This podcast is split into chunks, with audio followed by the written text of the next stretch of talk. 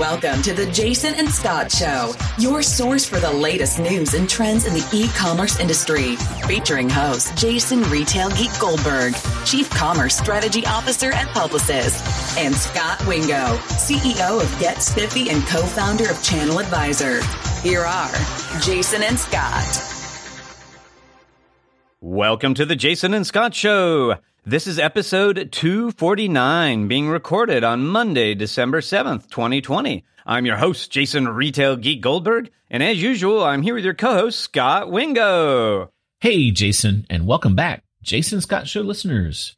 Jason, we are officially a week past Cyber Monday, uh, and reports of Shipageddon are pouring into the Jason and Scot Show virtual mailbox. Our interns are working full time parsing through everything. So we appreciate everyone filling us in. Uh, Shipageddon is also picking up a lot of momentum with the Main Street press. We've seen Wall Street Journal, Bloomberg, New York Times, Women's Wear Daily, your favorite, Jason, Payments, and one of my personal favorites, Supply and Demand Chain Executive Magazine. I'm going to put that one on the mantle. Um, uh, it, it, so, so, you know, a lot going on there in the press.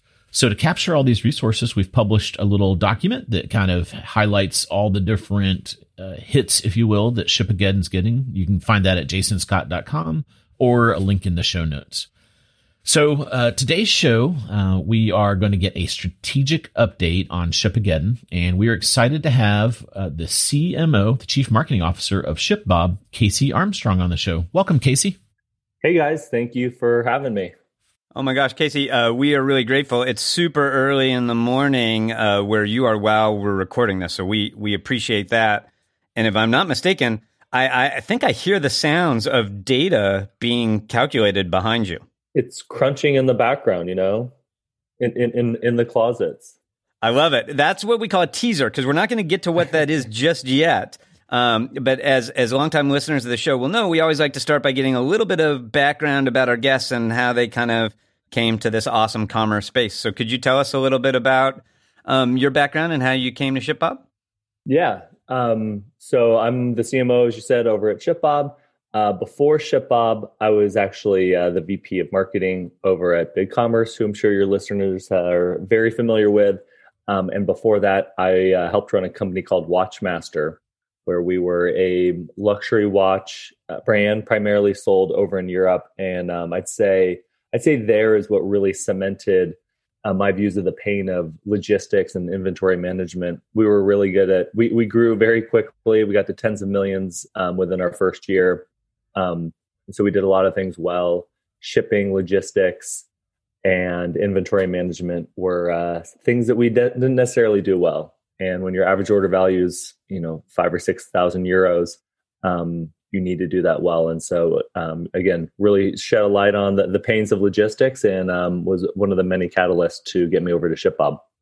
Speaking of ShipBob, um, let's dig into that. So, first of all, explain to folks. I think Jason and I have a pretty good handle on what ShipBob is, but um, who's this Bob guy and what does he ship? uh, the, the, Bob guy is. Uh, remember when I was checking out Ship, I'm like, who? What? That's a pretty funny name over there. Um, and it, actually, if you hit any of our 404 pages to get really nerdy, um, they, it's a it's a nice play on Bob. I'm actually wearing my Bob shirt right now.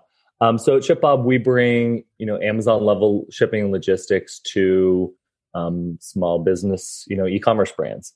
Uh, we have uh, 12 fulfillment centers um, around the world, including one in Canada and one in Europe. Um, we can get into later the importance of having this this network of fulfillment centers um, and distributed inventory if helpful. But long story short, it's always nice to be closer to the end consumer because it's faster for you, it's faster for them, and it's cheaper cheaper for both parties as well. Um, we'll open up another three to five in um, Q1 of next year as well. We help support about 4,000 customers today, and we'll ship well over 10 million orders this year. Cool. And then um, tell us what what's your typical client. You know, Jason and I spend a ton of time talking about digitally native vertical brands, direct to consumer brands. So I imagine that's a pretty good slice of what you do. But you know, maybe there's uh, retailers, maybe there's other folks I haven't thought about in there. Our focus is is definitely uh, direct to consumer, and I think that's what's put us in a great position um, as as our company as a standalone company today um, and it's also what's really helped put our customers in a great position to um, you know navigate COVID in 2020. And so it's definitely direct to consumer. We are uh, platform and channel agnostic, so we have people selling across you know the Shopify's and big commerces and Wixes of the world, uh, you know even through Amazon and, and eBay and Facebook Shop and everything. Yeah, just to make sure everyone kind of is clear here, because we're going to talk about um, you know all these different legs of things. So, so let's say Jason and I, um, there's this huge demand for our tumblers. Um, we manufacture them somewhere. We we come up with a manufacturing partner in China. Um, then we we have them shipped in bulk to you, and then you um, uh, I'm going to say this and you tell me if I get anything wrong. Then, you know, let's say we send them to, uh, I don't know, a California facility. Then you guys distribute them through your network. And then as the consumer in Maine orders a tumbler, they get the closest fulfillment center. The consumer in Seattle orders one, they get a closer fulfillment center. Um, but you guys do not do the last mile delivery, right? You're, you're using carriers. So you're, you're that fulfillment center network in the middle. Is that, is that the right characterization? Yes, that's, that's a great characterization. Yeah. We don't, we're not, we're not last mile um, right now, for the most part, for most of our customers, um, they choose which fulfillment center they would like to utilize or fulfillment centers. And so before anybody starts with us, you know, we we analyze all of their shipping data, uh, which of course learns over time as well. Um, but they can, at the end of the day, also just choose which fulfillment center they utilize.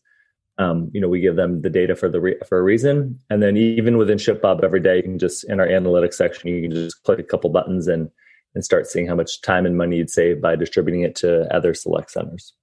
Yeah, one other I've been poking around your site a lot, and I do like. Uh, I'm going to give you uh, the unofficial Jason Scot Show most awesome um, 404 page because there's also a Star Wars tie-in, and I don't want to spoil it for folks. But um, if you could just go to any random page, like uh, you could just do Scot or Jason or something, shipbob.com slash, and then you'll find. I recommend checking out the 401 page. Nice. I'm gonna have to get a, a Jason and Scot page on there.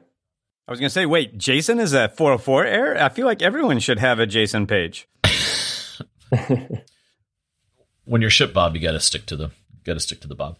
Well, let's. Uh, speaking of the Bob, um, one of the things that uh, is very handy from my perspective about your company is so obviously you guys ship via a lot of the common carriers, uh, and you publish data about how those carriers are performing. Like, how, how did that come about? So our our CEO, or I should say both of our founders, um, Dhruv Saxena and Divey Gulati, they are they are very open um, and just transparent with our organization, and I think that just really trickles down. Um, and some of that came with some of the carrier tracking data, and so we were discussing this um, internally on our side, and we get we were getting asked this all the time from different partners of ours, and and then one day Dhruv was like, "Hey, why don't we just publish this?" Uh, which was honestly all the thumbs up that we needed. Um, you know, it was, a, it was, a, casual ask, and uh, it was it was a Friday. I don't know when this was, probably sometime in early Q3. And so uh, a colleague of mine and I were like, okay, let's jump all over this. We pulled in somebody on the analytics team, and um, later that day, the V1 of this was published. And so, you know, we, we saw the, um, the, the thumbs up there and decided to get this out there. And ever, ever since we published it, we we knew that people would want to consume it, but it's just been great to see the reception of it, how people are are often citing and referring to it. Um, it's it's always interesting to see the people that sign up to get access to to our updates as well. Um, but and when we published, I think it was like right when COVID hit, we published our our trends piece at at trends.shipbob.com, which showed a breakdown of um, all the uh, a lot of the main verticals, and that did really well um, and starting getting shared a lot. And so we're like, okay, how can we continue to open up some of our data, which of course we share with with our customers and and with my fellow colleagues, but just open this up for the masses. And so honestly, I had some concern about what how would the carriers react, and I don't know, maybe there's some uh, n- non-public conversations we can have about how they've reacted to some of the data we've put out there. Um, but you know, we wanted to throw it out there, and, and I really want to get some geo data live shortly as well. It's um, really cool to see like which states and areas are are, are order spiking, especially as different COVID news comes in, um, and even to you know which uh, which states are spending the most on e-commerce and um, maybe the most per capita. Just just a lot of very interesting data out there. Cool. So um, to the just so for listeners, I think you said it, but I'll just re-say it in case. Uh, it's carriers uh, with a plural dot shipbob.com is the page. Um, one thing I find distracting about the page is you have this cool truck animation, and sometimes I just get stuck watching the truck animation. I'm just kind of like, uh, I don't know. There's something about that that that uh, I, I don't. I forget to scroll. I just am watching the little trucks race each other. um, the so first of all, if we so so you said 10 million orders, um, and that was annually, right? Yeah. Yeah. So so if we kind of like a million orders a month, kind of on on average, I guess. And, and it, you know, I imagine you guys are growing pretty rapidly, so there's kind of a tilt to that line up and to the right, um, uh, hopefully. Uh, and you know, so can you tell us uh, like a pie chart, like who are the biggest shippers that that you guys have, um, just so we can start there? Yeah. So it's it's a lot of the the major carriers. It's FedEx, USPS, UPS, and DHL. Those are by far our top four.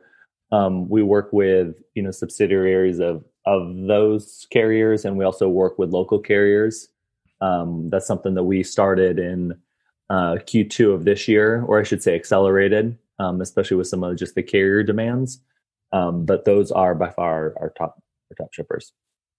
Okay. And when your clients come to you, like let's say the Jason and Scot Tumbler store, when we come to you, do we say, Hey, we have a relationship with FedEx and we're going to, you know, go with them? Or do you guys have, because you ship so much volume, you can probably get a better rate than us individually. Do you put, put people kind of on their own, like a ship Bob shipping program that has a certain flavor, or is it a hybrid? So some have direct relationships, some are kind of where you're in the middle. We're we're always in the middle.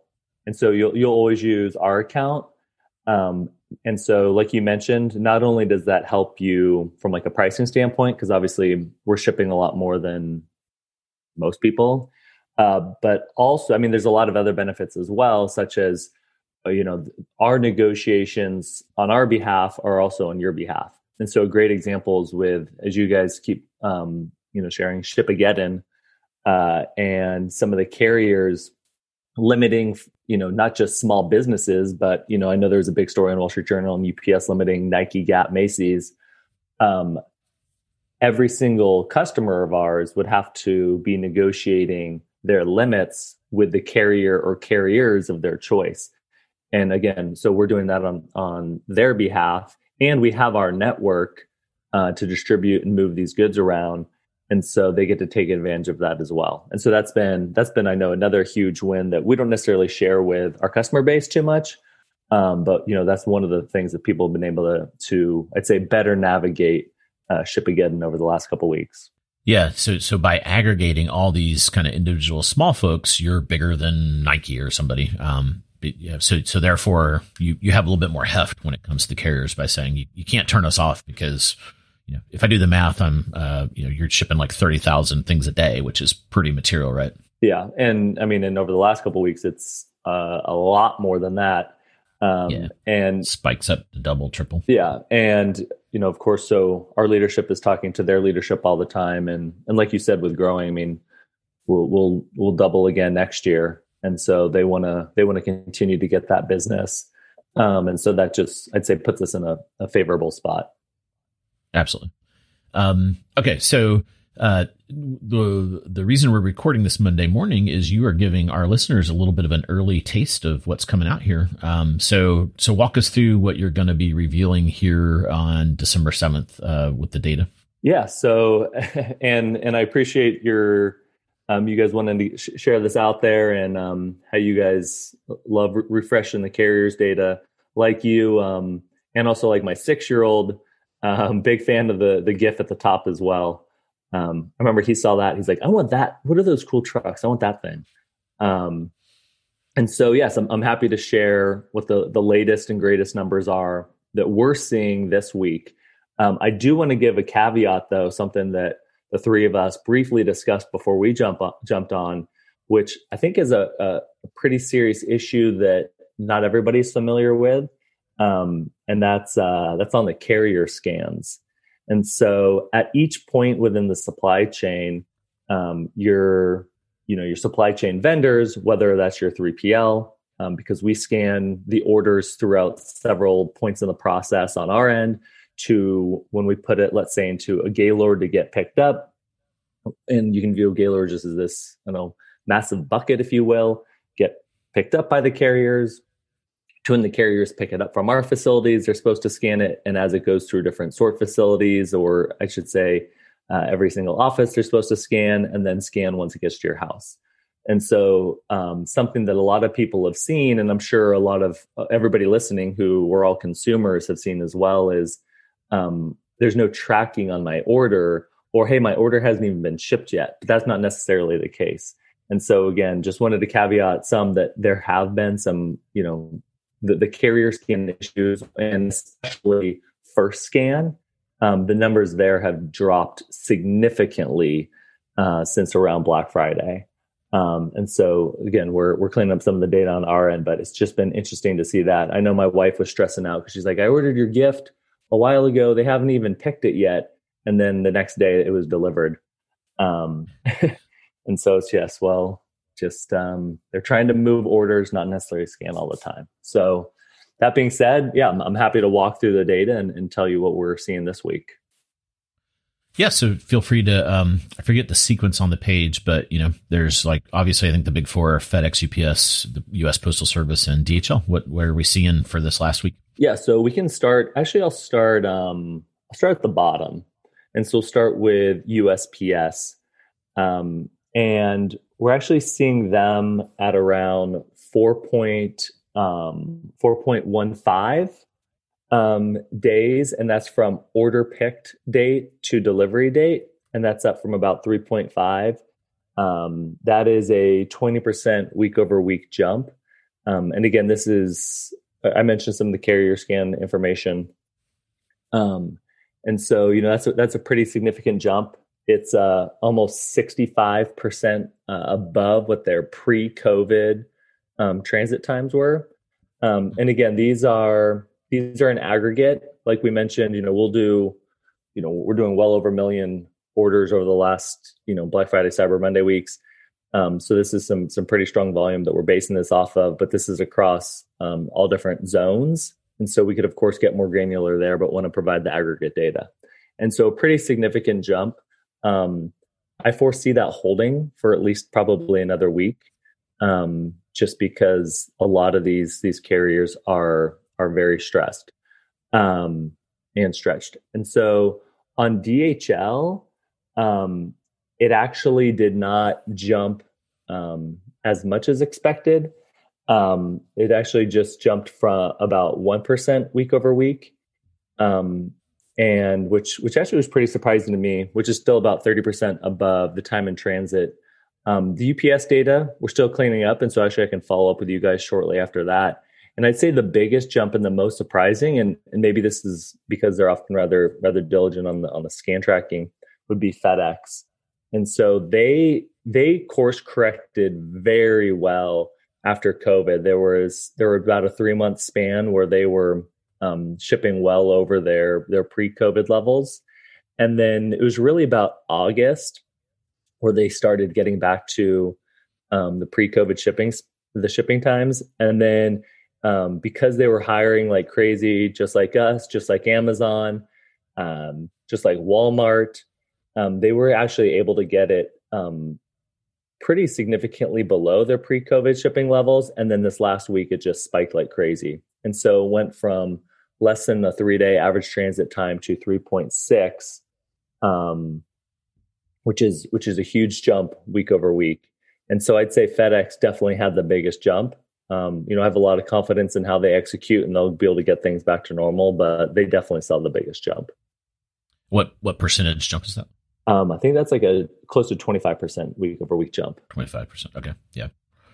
Yeah. And then, uh, you know, another thing that's interesting is if you refuse packages, that's one way of, you know, not that they, they're doing that for you, but overall their network, that's one way of mitigating this, right? Is, and that's what we're hearing about in the press is, you know, so, so that's that's going on somewhere, which which is interesting to think about as well. Have, have they they haven't refused any packages from you guys, have they?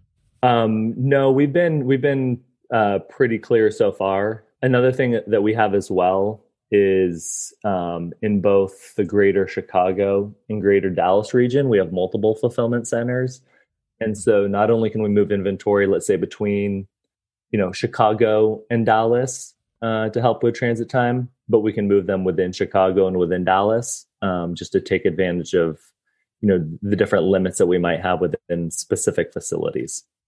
Yeah. So let me just replay that for listeners. So, so a carrier may say to you, man, we're just maxed out in Chicago. Um, you say, okay, we're going to run our own 18 wheelers between Chicago and Dallas and, and load balance kind of within your system to react to the externalities of the other systems. Is that, is that what you're saying? Well, I'm saying even more granular. They might say that your building is maxed out and then you can move it from one Chicago building to another Chicago building.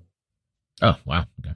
That's interesting doesn't make a ton of sense, but I guess in their world it does.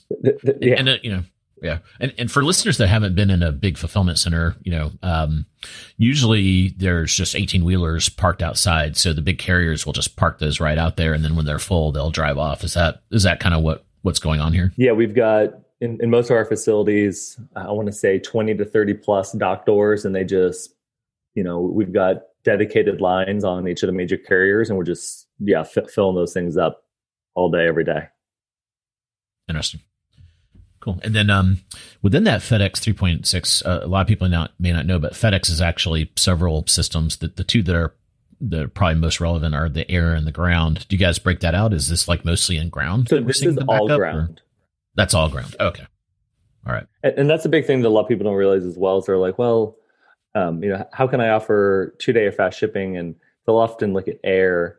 Anybody can ship from one location, you know, two to three days or less via air. It's just exponentially more expensive. And that's why, you know, you want to get closer to the end consumer and and you offset that with air to the places you can't get to via ground and, and do as much ground as possible.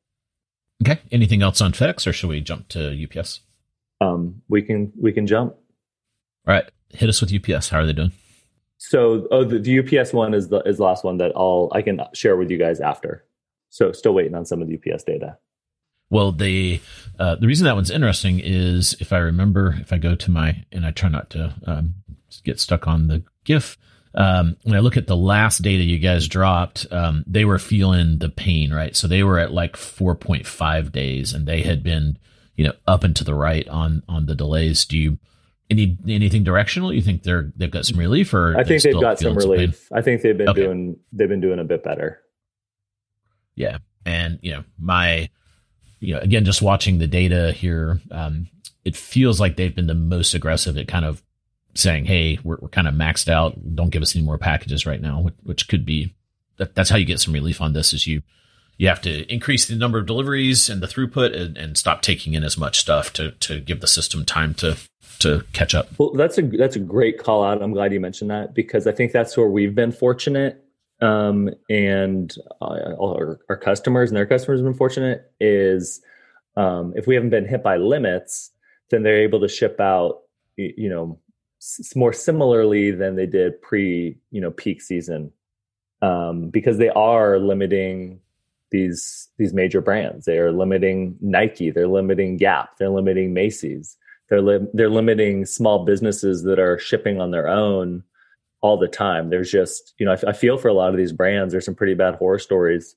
Um, I know this um, uh, this company House has been pretty public with it, where they're just getting slapped with limits of you know 500 orders a day at the most, um, and if not, you have to go take things to you know the post office yourself. And so it's um, it's been tough for a lot of companies.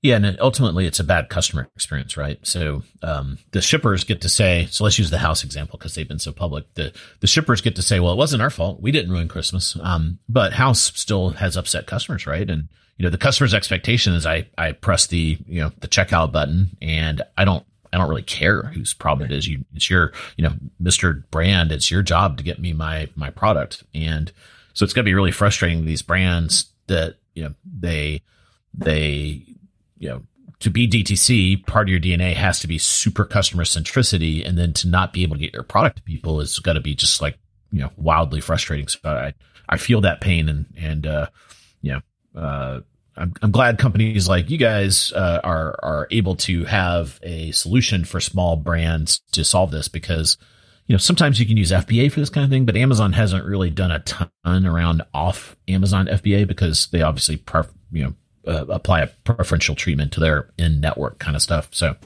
um, I think it's great that we're seeing, and, and, you know, to be clear, there's a lot of you guys have a lot of competitors out there. I think it's great we're seeing these kind of independent fulfillment center networks that have an FBA kind of a flavor there is this whole 3PL thing, but it's generally not designed the way you guys are. That's friendly for smaller direct consumer type businesses. So, so I think I think it's it's going to be a really interesting trend over time uh, that businesses like yours are able to to solve a pretty material problem out there. Well, it's you know you mentioned Amazon. I'll get back to them in one sec. Um, and also just like the, customers and their empathy levels it'll be interesting to see how that all plays out. You know, of course, 2020 has been an interesting year to say the least. There was not a lot of empathy for, I think, I think different companies uh, at the start of COVID. Then things kind of it's like, all right, this is the new normal. But just how people, um, I'd say, act around the holidays, which is often just a stressful time in general. And then, you know, for for many out there, Christmas is really the deadline of trying to get gifts, for, or I should say, maybe even Christmas Eve, uh, to get things under the tree. Um, I ordered this was when was this? I think this was Thursday or Friday. I ordered the typical silver iPad as a gift for somebody, and um, this is Apple. I, I, don't know what they're at right now, 1.5 trillion dollar valuation or market cap, I should say. Um, and it it told me that it wasn't going to get here until January 5th. This was just your run of the mill silver iPad. It was probably it's got to be one of their top five top 10 most sold items. Um, and it was over a month before it was going to get to my house. Um, and so, you know, a lot of other people are, are feeling this strain. Um, and then even Amazon, I mean, Amazon's incentivizing people with, with slow shipping. Um, and even if you order some rather common goods, you know, even on Prime, it's still showing five, six day delivery speeds. I do want to differentiate a couple of things and I don't know this to be the case, but my suspicion is Apple's biggest problem, which we've heard from a number of people that like popular a- Apple products have very long uh, delivery times right now, which are beyond Christmas. Um, the likelihood is a significant portion of their their problem is inventory, not just carrier capacity. I, I, I don't doubt that it's inventory, um, but and who am I to give any suggestions to Apple and how they run their business? Um, but they don't give you. There's no. There's no. I'd say transparency or communication back to the to the customer that it might be an inventory issue. Um, I know some of our merchants that have, I'd say, done done best, and they're obviously a lot smaller than Apple, but then have done best. You know, this year they've just been very transparent in what's going on in their operations and what's happening in their business, or maybe things are sold out um, and they're using that to their benefit. Um, but you know, at least to the end consumer that's not you know reading the general or I should say like the deeper news on Apple. You know, they didn't mention anything like an inventory issue. It's like we've got this. Um, order it now, and then you pay, and then it tells you. Uh, so a, a, a clear best practice that I know you'd agree with is um, like surprises are absolutely the worst thing you can do to the customer, right? So you you need you want to communicate this when uh, when I get it information early in the shopping process, not after they've entered a bunch of their payment information and then you go, "Oh, by the way, when you click confirm, uh, this isn't going to get here in time for Christmas." Like that's the absolute wor- worst thing you can do. Um, and a lot of sellers leave a lot of opportunity on the table by not being transparent and not having good communication. So, per your point, if for whatever good or bad reason, Apple has a bunch of 256 meg uh, or gig iPads in stock, but not 512s, and you're ordering a 512 and it's going to miss Christmas, early in that that shopping funnel, you want to tell that customer, by the way, if you're willing to accept a different memory configuration, we can make it for Christmas, right? Not just surprise them at the end of their cart um, by telling them you can't.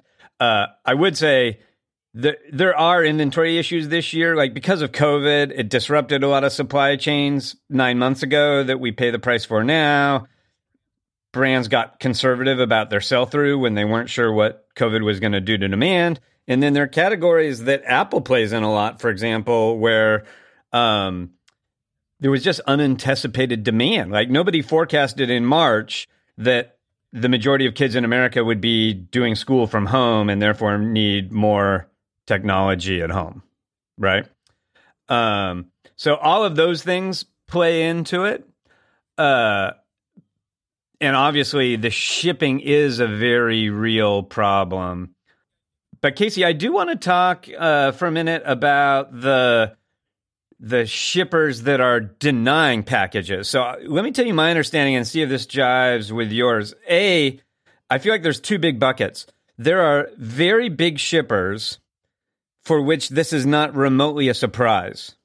Like they they uh, they had a conversation. The carriers had a conversation with these very big shippers like Nike back in June and said, "Hey, what kind of capacity are you guys looking to to allocate for holiday?" And they negotiated a capacity.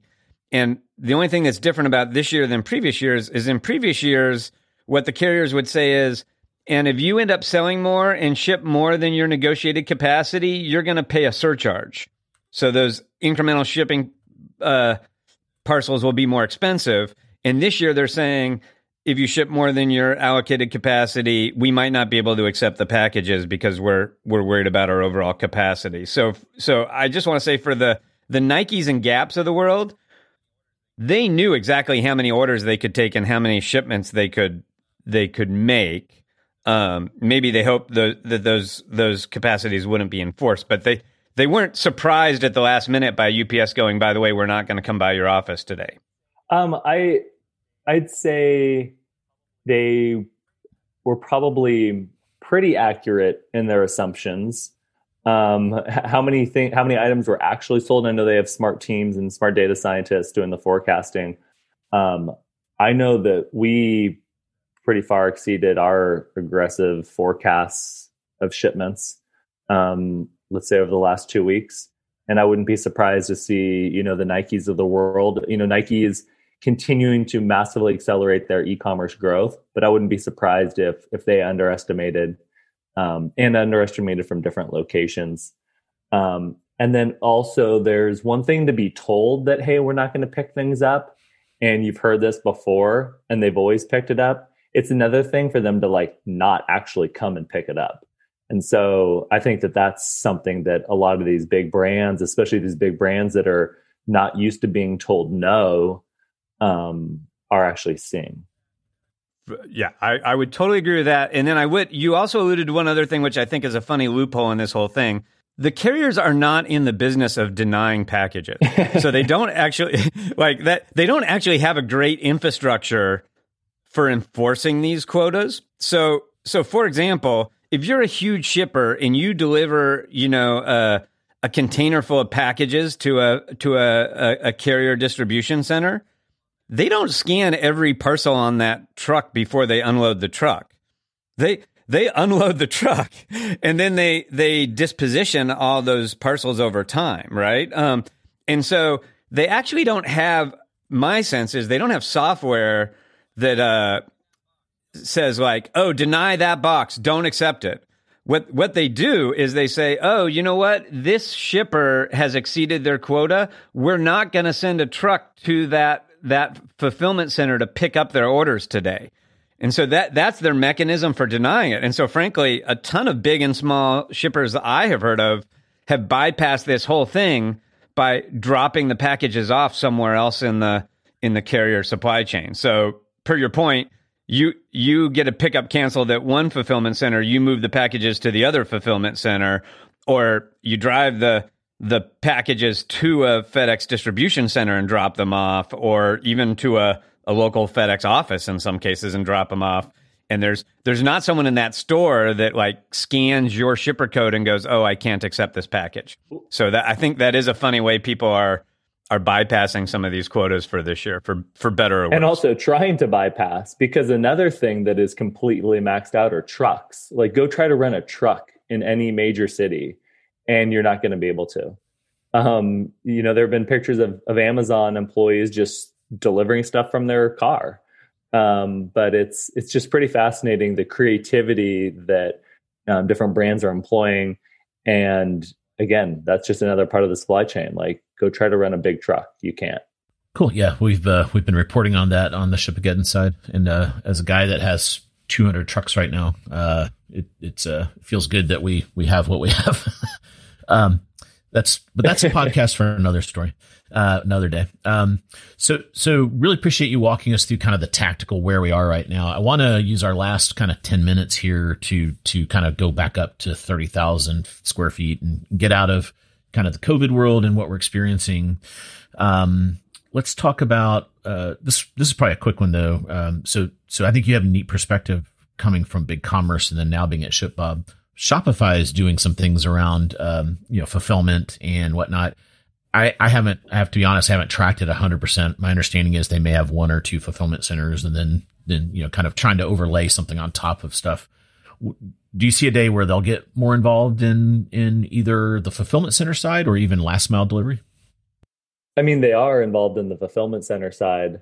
Um, last mile, I'm I'm not the right person to ask there. I mean, that's like a whole nother beast. I mean, Amazon's been a logistics company forever, and you know they started getting in the last mile just a couple of years ago, and so you know my, my guess is they'll continue to try to understand the fulfillment center side better, and you know as they learn that more, you know maybe continue to expand. I think that they're uh, their CEO and leadership team definitely think long term. So you know, who, who, knows what they'll eventually roll out. It's hard to be a uh, you know a, a high margin software company and then say to Wall Street we're going to open you know 80 fulfillment centers.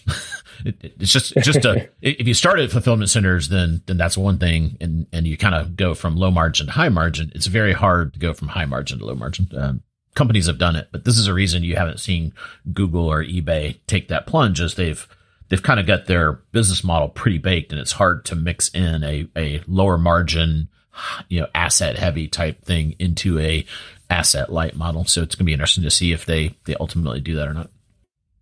Yeah. I mean, Google launched the perfect business model with insane margins. So it's tough for them to, to change that. Amazon, on the other hand, you know, going from uh, shipping books to AWS. It's uh, it's a nice story to tell. To selling ads, exactly. Yes, to selling ads. Turns out the Google business model is better for everyone.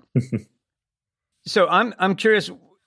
In the past, there are a bunch of sellers that maybe primarily relied on Amazon for demand. Um, and so they they primarily used Amazon for fulfillment. And you alluded to, you know, uh, in our current craziness, even Amazon is having to make hard decisions about fulfillment priorities uh, it seems like more than than there has been in in recent times. There's a smart argument to having a, a diversification of your supply chain and your shipping options. Are are you seeing a lot of new people come into your ecosystem and want to add you to their mix because they were single sourced on FBA and now realize that's not the best place to be? We definitely are, and I think it's also I think that's going to take honestly several years to fully play out or longer because somebody who makes a, you know, who runs their business on Amazon versus somebody who, you know, runs their business on their own site or on their own site and then a marketplace like Amazon is complementary. It's just a very different business and it's a different skill set you have to learn over time. And so, you know, we are a, a complement to Amazon. We are a partner with Amazon. Um, but I think that some of the things that have happened this year, such as Amazon limiting um, what you can, uh, what they will receive multiple times, um, Amazon limiting what you can ship out. Uh, a friend of mine, he's a $10 million plus uh, a year seller on Amazon. He's been selling on Amazon for well over a decade.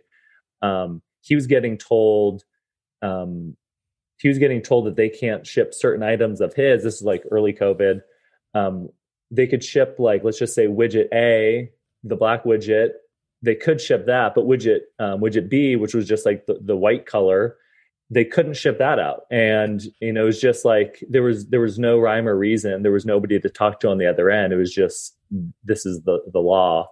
Um, and so we've just seen that play out a few times again from the types of inventory that you can receive. They've been turning away product um, at their fulfillment centers, and then you know brands are just left scrambling with no idea what to do. They're not supply chain experts, um, and even Um, you know, they've, they've always increased their warehousing costs during Q4, but just seeing these these surcharges and their rules, and because they're running such a massive supply chain and a massive organization, they have to make these changes. And I know they've been hiring like crazy to not have to make things too difficult. Uh, but just when they, when they make a change, that's the rule, and there's you know there's there's no gray area, there's no wiggle room. Yeah, it's um uh, it's interesting you say Amazon's a partner. I think a lot of people that aren't as in the weeds as we we are, the the three of us, they they kind of scratch their heads because you know they they have this mental image of this kind of hierarchy of things, and it's actually more of kind of this overlapping graph, right? So so, for example, what I imagine you're saying is um, if I'm a merchant and I have my product at ShipBob, um, you guys probably are able to have that um, marked as Prime using the program. Uh, they've changed the name of this like a thousand times. I call it Merchant Fulfilled Prime. Um, sometimes they call it Seller Fulfilled Prime, whichever one you want to call it. Um, is that do you guys are you guys is that uh, something that that is part of what you do? So we do fulfillment by merchant, yeah, or FBM. Yeah, that's the new name. yeah, how they're going to. It's going to be interesting to see how Amazon takes seller fulfilled Prime over time because you know they've been somewhat opaque with this, but um, you know, reading between the lines, I wouldn't be surprised if that changes considerably in 2021.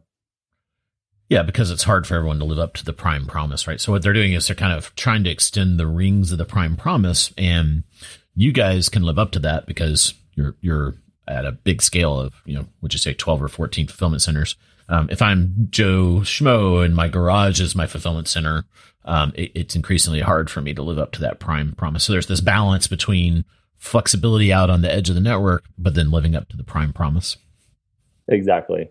And I mean, and that's what they're known for. Amazon, Amazon Prime, and you know they've they did an amazing job. Two day shipping is you know they've made um, a thing, and then they were really pushing towards uh, one day uh, at the beginning of the year. And in this FBM program, um, that's the one that's set up for more like 3PLs to offer prime uh, prime eligible products. Is that is that right? Prime or non prime, but yes. Yeah. Okay. So prime or non prime. So the user, um, you can then your customer can say, "All right, I want these SKUs to be marked as prime within even going down to the zone kind of thing, but these I don't really want to be prime." Is that is that how it works? Yeah, that's that's a that's a good summary right there. Okay, and then um, uh, last question. So so one theory I have is Amazon's kind of shown that you can go build a last mile delivery network, right? And you know, so what is it like three years old, two and a half years old? Doesn't feel like it's that old to me. Um, so so with their their DSP program, they've really scaled up this this very quickly. Do you see is that something you guys would be interested in, or do you see other people building a DSP like last mile delivery because that, you know, the one thing Shipageddon has taught me is there there's way more things that want to get to consumers than there are trucks on the road right now. we currently don't have plans to get into last mile. Again, you know, we're thinking uh, long term as well, and so uh, things could change over time. Uh, that's not on the ShipBob roadmap for 2021. Um, I don't see that on the roadmap for 2022. Uh, but you know, who knows? For for us, it's really like how do we democratize fulfillment for brands of all sizes? And so, you know, going deeper into what we can ship to new fulfillment centers, to kitting, to B two B, more international, uh, our app store. Um, but yeah, last mile and actually running like a carrier service. That's you know, uh, it's quite a bit of a different business. Yeah, one one stopgap in there is we we also over on the side we've developed you know all these interesting three sided marketplaces, uh, largely for delivering food or people, um, but those can also be used for delivering products. So we've seen Instacart, for example, known for groceries, now working with I think it was Jason fact check me was it Sephora or Ulta, one of those, and, and a bunch of other. Uh, Sephora for sure, but actually dozens of retailers they're doing last mile for now. Yeah, and you could you could see I've heard Uber and Lyft talk about this. Uh, I was watching the DoorDash IPO thing, and they talked about you know they they very were pretty plainly saying food is just one of many. If we can get ice cream to you, we can get you anything. Um, do you do you see a world where maybe those guys slot in and they could be this last mile delivery network? They could. I think they need to figure out like the sortation or distribution center side of the business because let's take you know those any of the companies you mentioned or like um, Uber uh, a company like us we want to, you know, fill up an entire truck and then send the truck off and then have them, you know, back in another truck. We don't want a bunch of sedans coming in and picking up five boxes. Um, and so it's going to be interesting to see how they navigate that because I think that there's a, a lot of opportunity there. But again, they need to figure out how they are sorting these packages and tracking these packages. Um, and then also doing it in a cost effective manner as well because sometimes you know they'll try to enter the market because on paper it looks great um, and it works in their excel models but then when they roll it out there's just it can be a logistical nightmare at times and then also like it's it can be cost prohibitive to them because it's it's involving people and people are expensive and there's a lot of room for error um, and and then what they want to charge maybe a company like shipbob is just much more expensive uh, than what we can pay the regular carriers and it's not necessarily even more effective or faster. And so if it's not faster and cheaper i mean yeah if it's not faster and cheaper then you know why would we evaluate it? That makes total sense casey and that's probably going to be a good place to leave it because it has happened again. We've used up all our allotted time for today's show. Uh, really appreciate you taking time out early in the morning on what I know is a super busy day for you. But uh, I feel like uh, uh, Scot and I and our listeners benefited greatly from the chat. Uh, so, as usual, if uh, folks have any questions or comments, feel free to hit us up on Twitter or our Facebook page. As always, uh, if you enjoyed this show, we'd love it if you jump on iTunes and give us that five star review. Thanks, Casey. If folks um, want to find, obviously, we've talked about the carriers.shipbob, but um, do you pontificate out on the interwebs? And if so, where should folks go to read your pontifications? Yeah, if you have any questions for me, you can always hit me up, C Armstrong at shipbob.com. I'm on uh, Twitter as well, CaseyA. And uh, like Jason and Scot mentioned, go uh, give them a five star. Awesome. Uh, really appreciate that. And until next time, happy commercing. You've been listening to The Jason and Scot Show. For all the latest news and trends on e commerce and shopper marketing, subscribe to us on iTunes or visit www.jasonandscot.com.